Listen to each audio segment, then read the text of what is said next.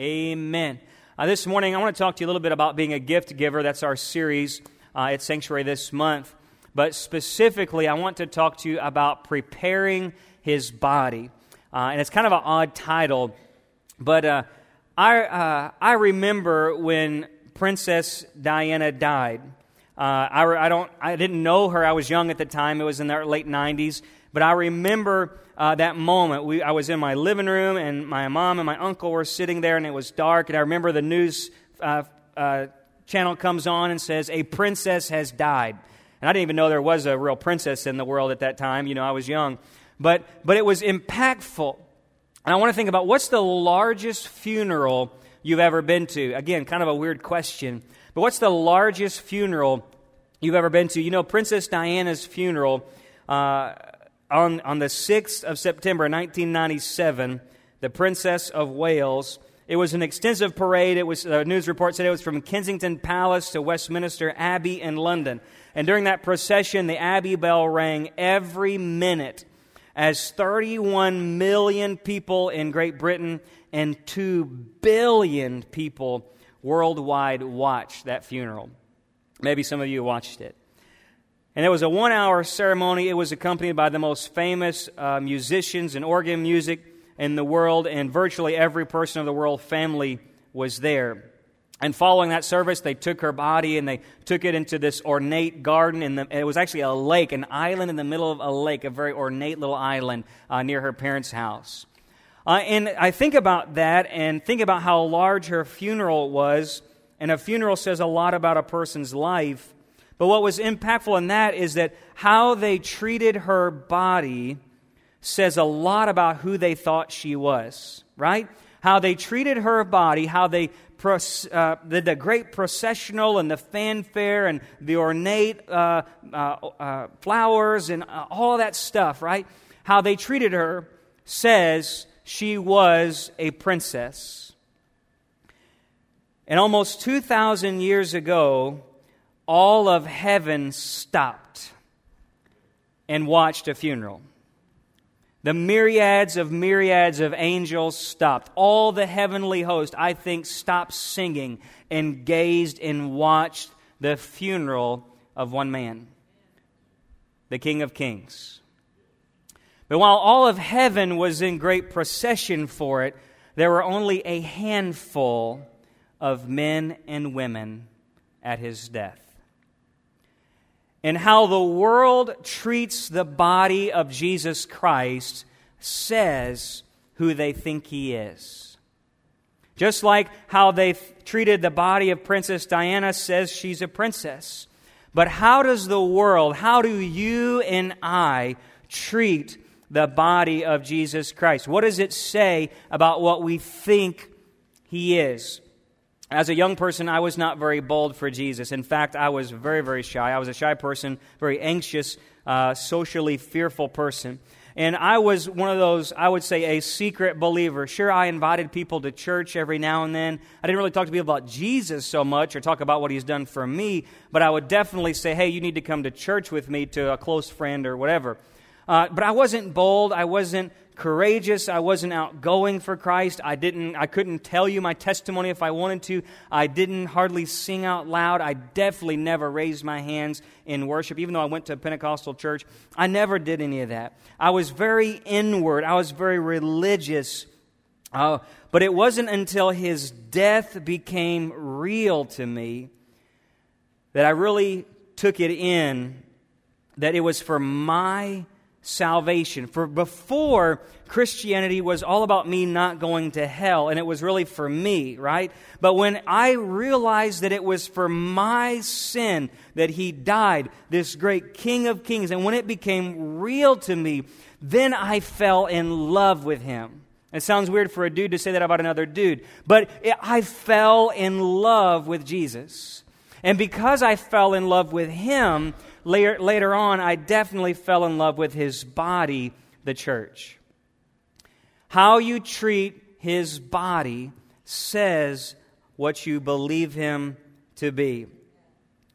I would discover a supernatural, a supernatural relationship with Christ And because I realized what he had done, and because he was alive in me, and because I fell in love with him, I stopped kind of caring over the years what you think about me in my worship, what people think about me in how I talk, or or if I had a witness. I was made fun of. I worked on the university campus at a, a bookstore at a very secular college, and I was made fun of for believing in creationism. I was made fun of for believing in abortion. These were like my coworkers, my peers were just like, hey, Heath, tell me something else. And, you know, tell me what else you believe. And they would just poke at me every day, just trying to get something that they could make fun of. But I don't care. Because when you realize that the King of Kings died for you, not for everybody else, but for you, you fall in love with him and you start living your life a little different. How do you treat the body of Jesus Christ? You know, I think today, uh, maybe even here in the audience, there are some who are timid and you uh, are uncertain. You probably call yourself a Christian, but you're very timid in your relationship with Christ. You're very timid in your worship. Uh, probably because you have some unanswered questions. We're going to talk a little bit about unanswered questions today. Maybe you have unanswered questions. There are things I'm not sure about. Uh, I've got questions about doctrine. I've got questions about church. I've got questions about what it really involves to be a Christian. Uh, and, and maybe you haven't experienced that thing on the inside of you yet. And in fact, what is waiting is that Christ has yet to become real to you. Sure, you think you're a Christian and you call yourself a Christian, but because you're timid and you have unanswered questions, it's a reflection that Jesus has not become real to you on the inside. And maybe, I'm just going to be honest with you, maybe all you have is religion and you don't know it. Because I was one of those people. And there are some others who say you love Jesus, or at least you think you do. I'm just going to be honest with you today. I'm responsible for God. That when things are good, you're busy, and Jesus is in the background. But you love him, at least you think you do, but he's in the background. And then when things get bad, you feel like you can pull him out of your pocket and use him whenever you want to. What that shows me, and it shows him, is that because you don't care about being a part of his body, the church, and because you don't care to worship him always in spirit and in truth, and because you live your life for yourself first, it really means you don't think Jesus is who he says he is. Because how you treat the body of Christ says who you think he is. Just like at a funeral, for a princess, they treat her body a certain way. So we believe that Jesus Christ and his body represents he's the King of Kings. Look with me in John chapter nineteen, verse thirty-eight. John chapter nineteen, verse thirty-eight. I want to talk to you this, this morning about preparing his body and what fragrant faith looks like. Let me give you the setup here. It was on Passover that Jesus the Messiah, God in the flesh, on that night, Good Friday morning at nine a.m., they put him on the cross and led him to that place, and he was on the cross for six hours, and at three p.m. he died. For six hours he hung there. He was betrayed. He was forsaken. He was falsely accused. He was condemned by men. He was beaten. He was scourged, which means his back was filleted. He was mocked. He was crowned with thorns, and he was nailed to a cross as a criminal. This is the great King of Kings. This is how we treated him. And there on Calvary, he takes our sin, he takes our shame, he suffers and dies. This is where we are. This is the setting of our text. John nineteen, verse thirty-eight. If you're there, somebody say amen. Amen. All right, after these things, Joseph of Arimathea, being a disciple of Jesus, but a secret one for fear of the Jews. Everybody say fear. Oh, you can say it louder than that. Fear. All right, there we go. Asked Pilate that he might take away the body of Jesus, and Pilate granted permission. So he came and took away his body, and Nicodemus, who had first come to him by night, also came, bringing a mixture of myrrh and aloes and about a hundred pounds weight. Some translations say seventy-five. And they took the body of Jesus and bound it in linen wrappings with the spices, as is the burial custom of the Jews. Now, in the place where he was crucified, there was a garden, and in the garden a new tomb, which no one had yet been laid. Therefore, because of Jewish day of preparation, since the tomb was nearby, they laid Jesus there. So here we have this religious scene. All right, follow with me. Go back in time, two thousand, almost two thousand years ago. There's this group called the Sanhedrin, this great high council, made about seventy men of well-connected families. They're religious, they're political, they're powerful. It's kind of like our Congress. It's corrupt, right? And and and then, I'm not preaching on politics, but but that's what it was like. And they ruled the country religiously and politically. And these men were Pharisees and Sadducees, and they, they ran with Rome, and Rome really had its finger on it. And the Bible says that it was illegal uh, in that day for the Jewish law said that a man's executed body could not remain overnight. So they needed to get it done quicker. So the Jewish elite said, hey, Rome, hurry up, break their legs and get rid of the bodies so we can observe the law of God. Now think about this. They tried to get rid of the Word of God by obeying the Word of God. They wanted to obey the Word of God and say, get rid of those nasty, ugly bodies, those worthless things. Get rid of them. They, they, they're messing up our religion. They're messing up our tradition. They're messing up our church day tomorrow. Get rid of them so we can have a good day in the house of God tomorrow. And they were putting down off the cross the very Word of God. Can you see the irony in that? Because when you are going for religion, it's going to blind you to the relationship with Jesus Christ.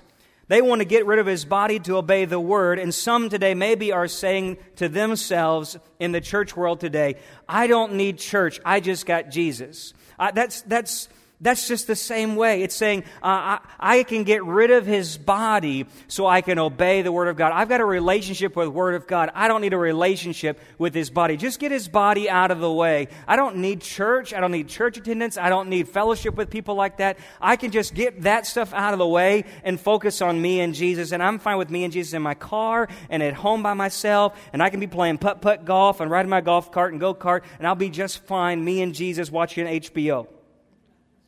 That's American church today.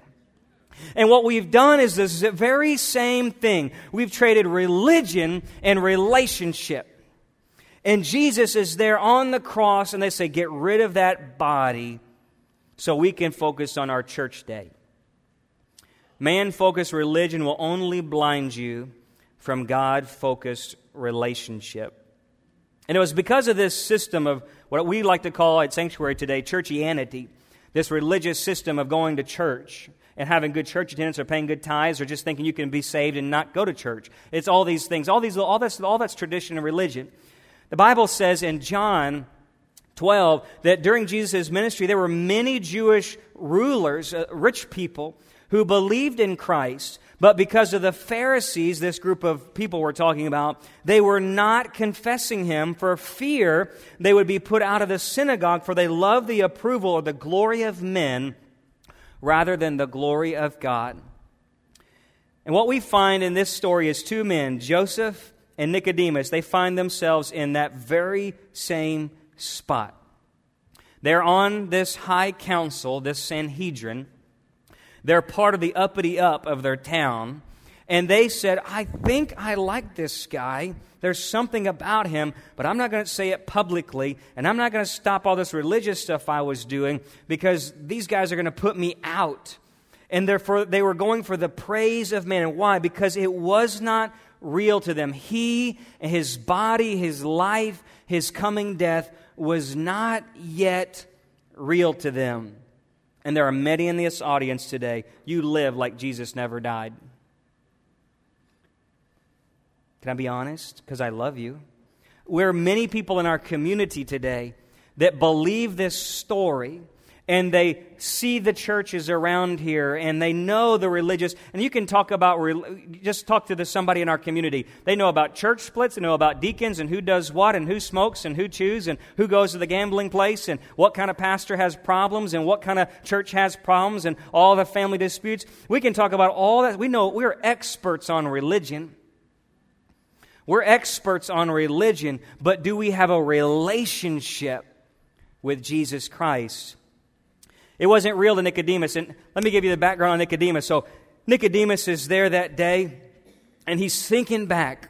He's thinking back to a moment at the very beginning of Jesus' ministry in John chapter three, where he comes secretly by night. And here's this expert man of the law, this older gentleman. He goes and he finds this thirty-year-old whippersnapper who's come into the Passover a couple years ago. And he secretly goes up and he says, I know you're a God man. I know you're a teacher of the law. I see the miracles you do. There's something about you. I don't know what it is. And he comes by night, so nobody else knows he's having wants to have a relationship with Jesus. And Jesus says, what does he say to him? The only way you're going to see and enter the kingdom of God is if you're born again. He's like, I don't understand what that means, born again. He says, it's kind of like the whole the wind thing. Man, you can't see how the wind comes and goes, but you can see the effects of it. You don't know where it's coming or going, but you can see the trees swaying. It's the same way. It's a mystery of the Holy Spirit. The Holy Spirit would come into your life, and that's the only way you will see and enter into what I've been talking about. He's blown away. I don't know what to say with that. It doesn't fit into my religion. But there's something curious about this man. I know he nobody else is like him, and he does miracles, and the way he talks about it, but you know what? It's just churchy. It's just religion. But I'm still curious. He's got questions. He's got doubts. Maybe like some of you here today. I've got questions. I've got doubts. I'm, it's not just real just yet. I'm, I'm still struggling through this. And I know there's more beyond just the church service. And I know there's more beyond than just singing some songs and, and the pastor preaching. There's something more, but I really haven't got a hold of it yet. But you're hungry for it. Fast forward in John twelve, Nicodemus would hear his uh, cohorts, his his friends, his other Sanhedrin people, and they're like, you know what, we got to arrest this dude. He's making all kinds of trouble for our little clique here we got. This thing we got going on, he's messing it up. And you know what Nicodemus does, like sometimes we do at the water cooler at work or with our friends in school, that peer pressure is on.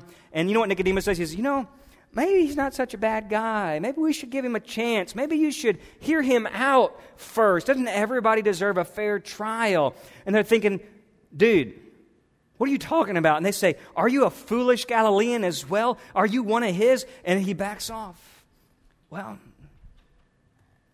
shut my mouth. How do you stand up for faith? Is it for fear that you back down when someone asks you, what do you believe about Jesus? What's that relationship? What's up with this Jesus guy? Why do you live? Why do those church people live the way they do? Why do they do what they do?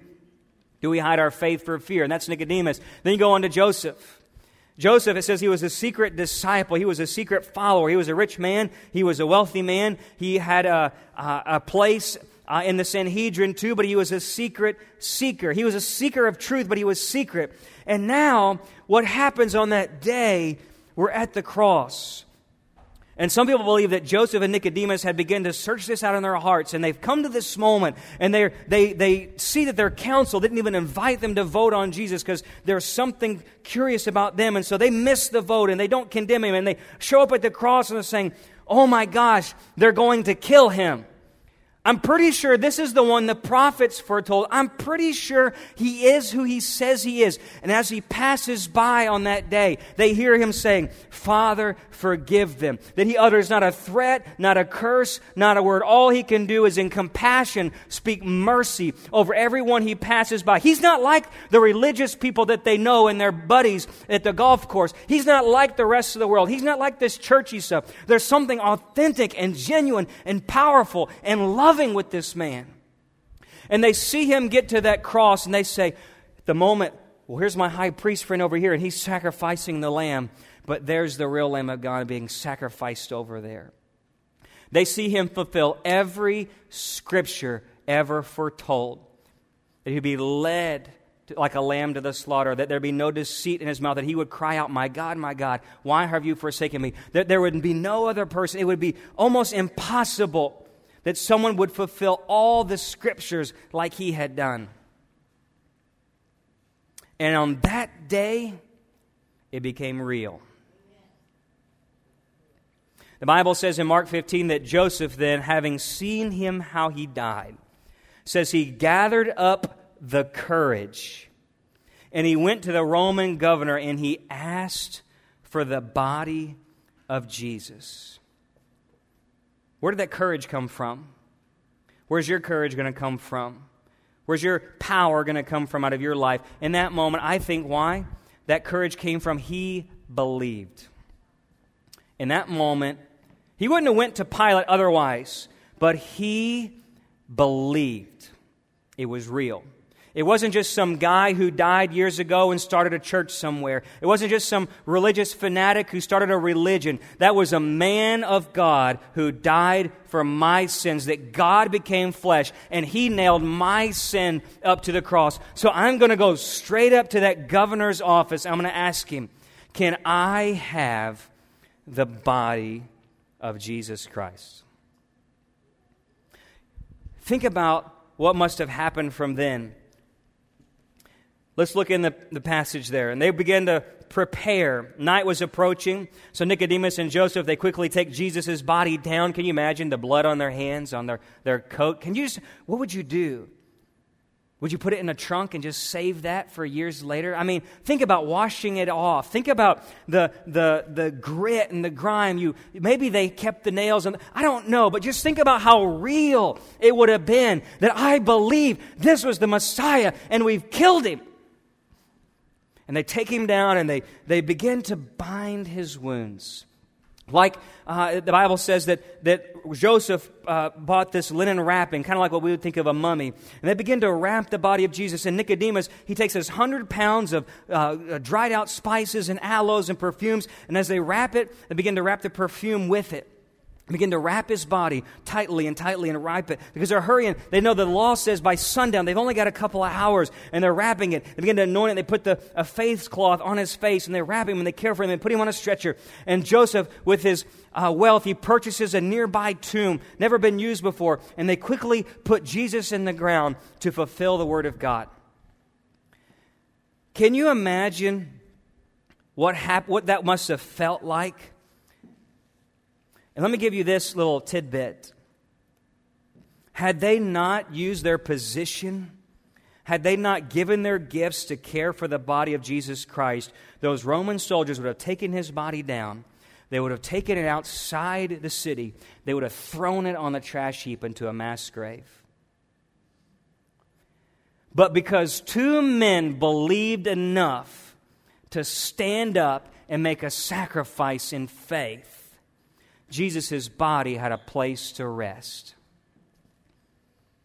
The weight of those spices and what they did that day shows who they thought he was. As all of heaven looked on that day, and all of heaven was quietly looking down, there were only two men at his funeral procession. The whole world was quiet. The whole world was going about their business. The religious people were doing their religious thing, and Rome was doing their Roman thing. But there were two men carrying that body on that stretcher, and they had anointed him with a hundred pounds of spices. That would have smelled like a Bath and Body Works, right? Can you imagine one hundred pounds of spices? It was a gift worthy of a king. How they treated his body shows who they thought he was. He was a king. He was the king. And what is the results of this? Their ceremonially on that day, they had defiled themselves on Passover. They had touched a dead body, and the first thing that was a result of this is they were not able to eat the Passover lamb with their families. One author says this, but it didn't matter because they had found the Lamb of God. The next thing that resulted from this is although the body of Christ was bruised and bloody, I believe they made it beautiful in their offering. They took something broken and bloody and bruised, and because of their gift, they made it beautiful. Not only that, but they invited ridicule on themselves. Because they had stepped out of where they were supposed to be, they stepped out of religion and into a personal relationship with Jesus. They invited ridicule and shame. They lost their position. They lost their status. And one person, or one uh, commentators, some commentators believe that Nicodemus from that day on lost everything. He lost his position, his fame, his wealth, that he was done for because he stepped out and cared for that man's body.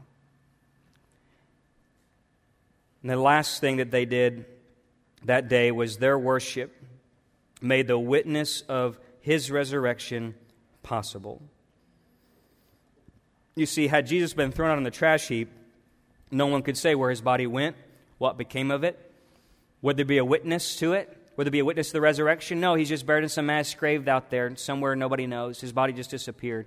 But because they cared for his body with their gifts of worship, because they made a sacrifice, because they prepared his body, it allowed for the Holy Spirit to raise him up on that Sunday. It allowed for a witness to the world that Jesus is alive and still saves. And my question to you is today, how do you prepare Jesus' body? How do you give gifts of yourself and your life to worship him as a King of Kings, as a Lord of Lords? How have you stepped out of religion and into relationship? And how has your life as a gift giver, as a worshiper, been an example? Example to other people that that guy is alive.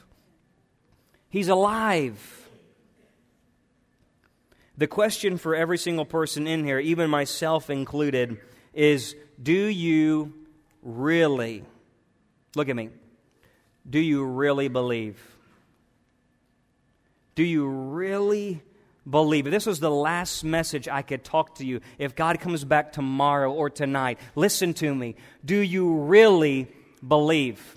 Because in that day, in that time, people saw his miracles. His disciples heard his word. They were there the night he was betrayed, and yet every single one of them forsook him. So what do you have that they didn't?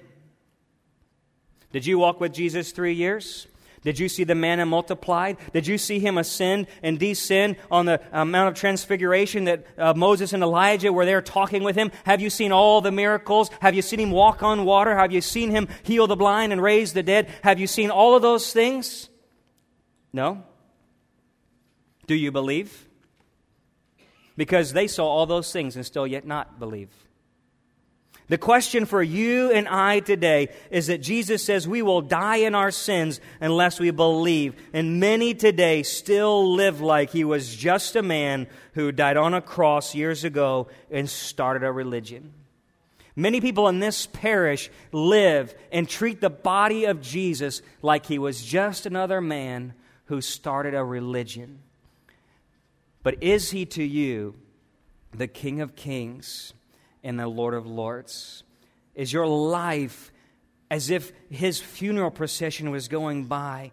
What would your life be like? Would you be one to wrap up his body, to bind his wounds, to anoint him with a hundred pounds of spices, of all of your wealth, to risk your reputation, to come out from hiding in a world that wants to kill him and put his body away? Would you stand there and say, I am asking for the body of Jesus. I want to care for it because he is King of Kings. I'm going to give you three things you can take home today of how you should apply this message, and I believe what the Lord wants us to hear today. Who is Jesus to you?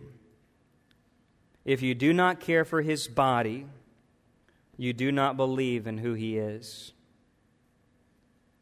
Jesus died in the flesh so the church could rise in the spirit, and the church is his body.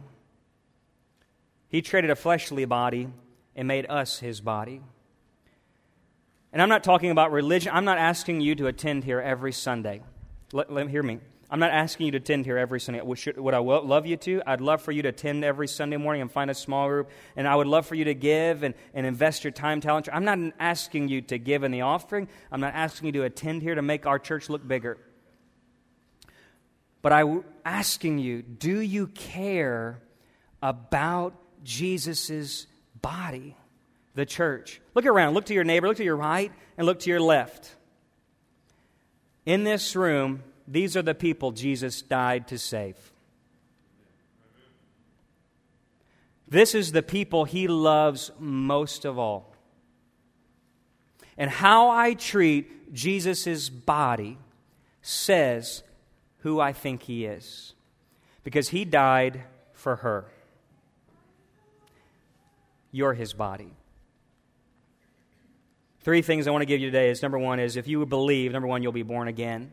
Jesus said he'd be lifted up and draw all men to himself, and that's what happened on that day. Nicodemus and John saw him lifted up, and they were drawn to him, something special. And like that moment happened with Nicodemus, probably came to his memory, this is the moment I now understand. The Holy Spirit has come into my life. There's something supernatural. I've left the religion. I've entered into a relationship, and there's something evident. There's some evidence in my life now. And that Jesus said that there would be even signs that follow those who believe, that it's not just some religion. It's not signing a membership card. It's not coming to church on Easter and Christmas. It's more than this. It's more than attendance. It's more than financial giving. It's more than a status quo. It's saying that I feel the Holy Spirit is now alive in me, and I can cry out and identify on the inside, Abba, Father, Father, that He is real. He's alive. It's personal. And there is an evidence like the wind blowing through your life. Can someone say there is something supernatural about that person?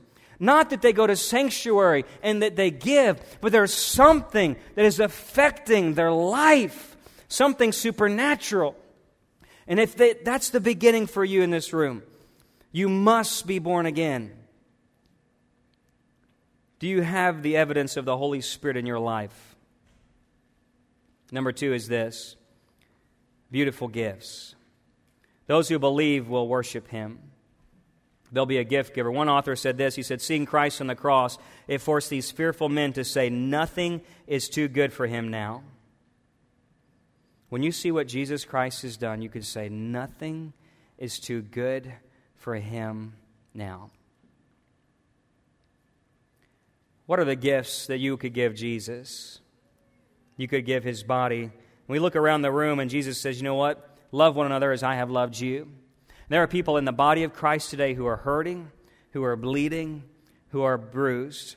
The world may look at this group of people and call us mis- misfits and ignorant and fools and, and a bunch of hypocrites and everything else. You know what? We are. We're a bunch of crazy people. We're all messed up. We're all sinners. We're all broken.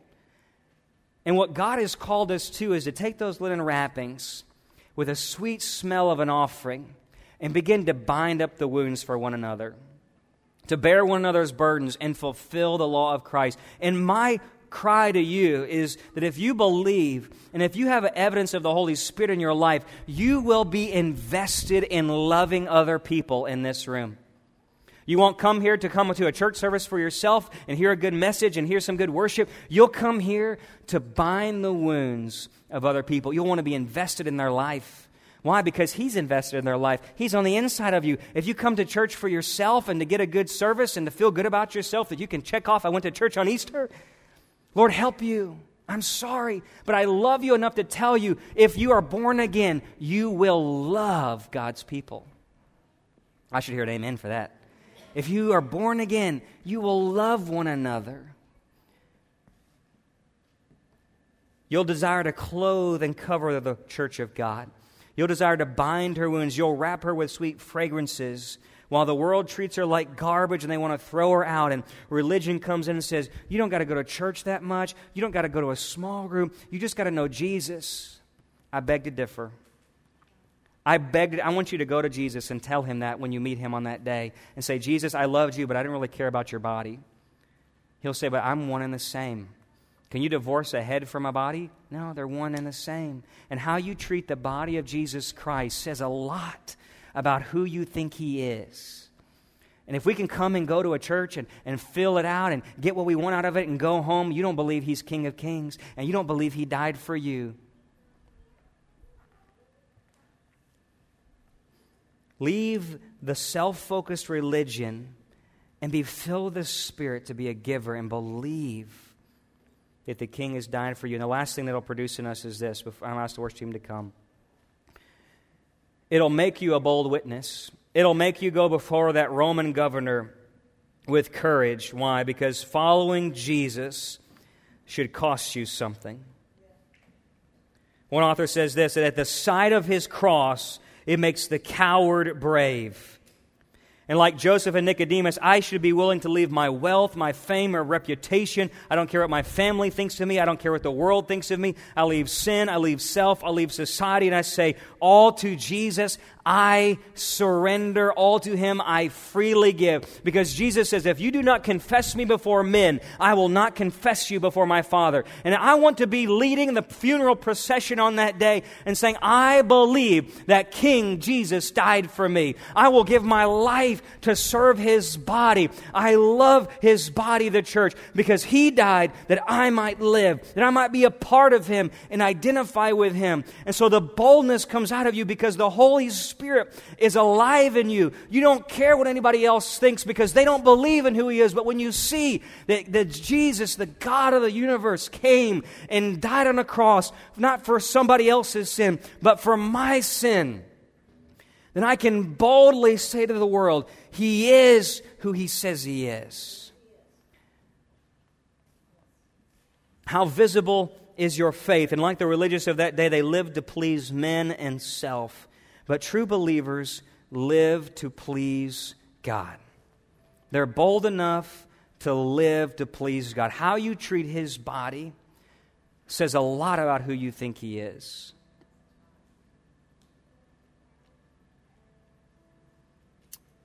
Holy Spirit, I ask you to fill this room and this place.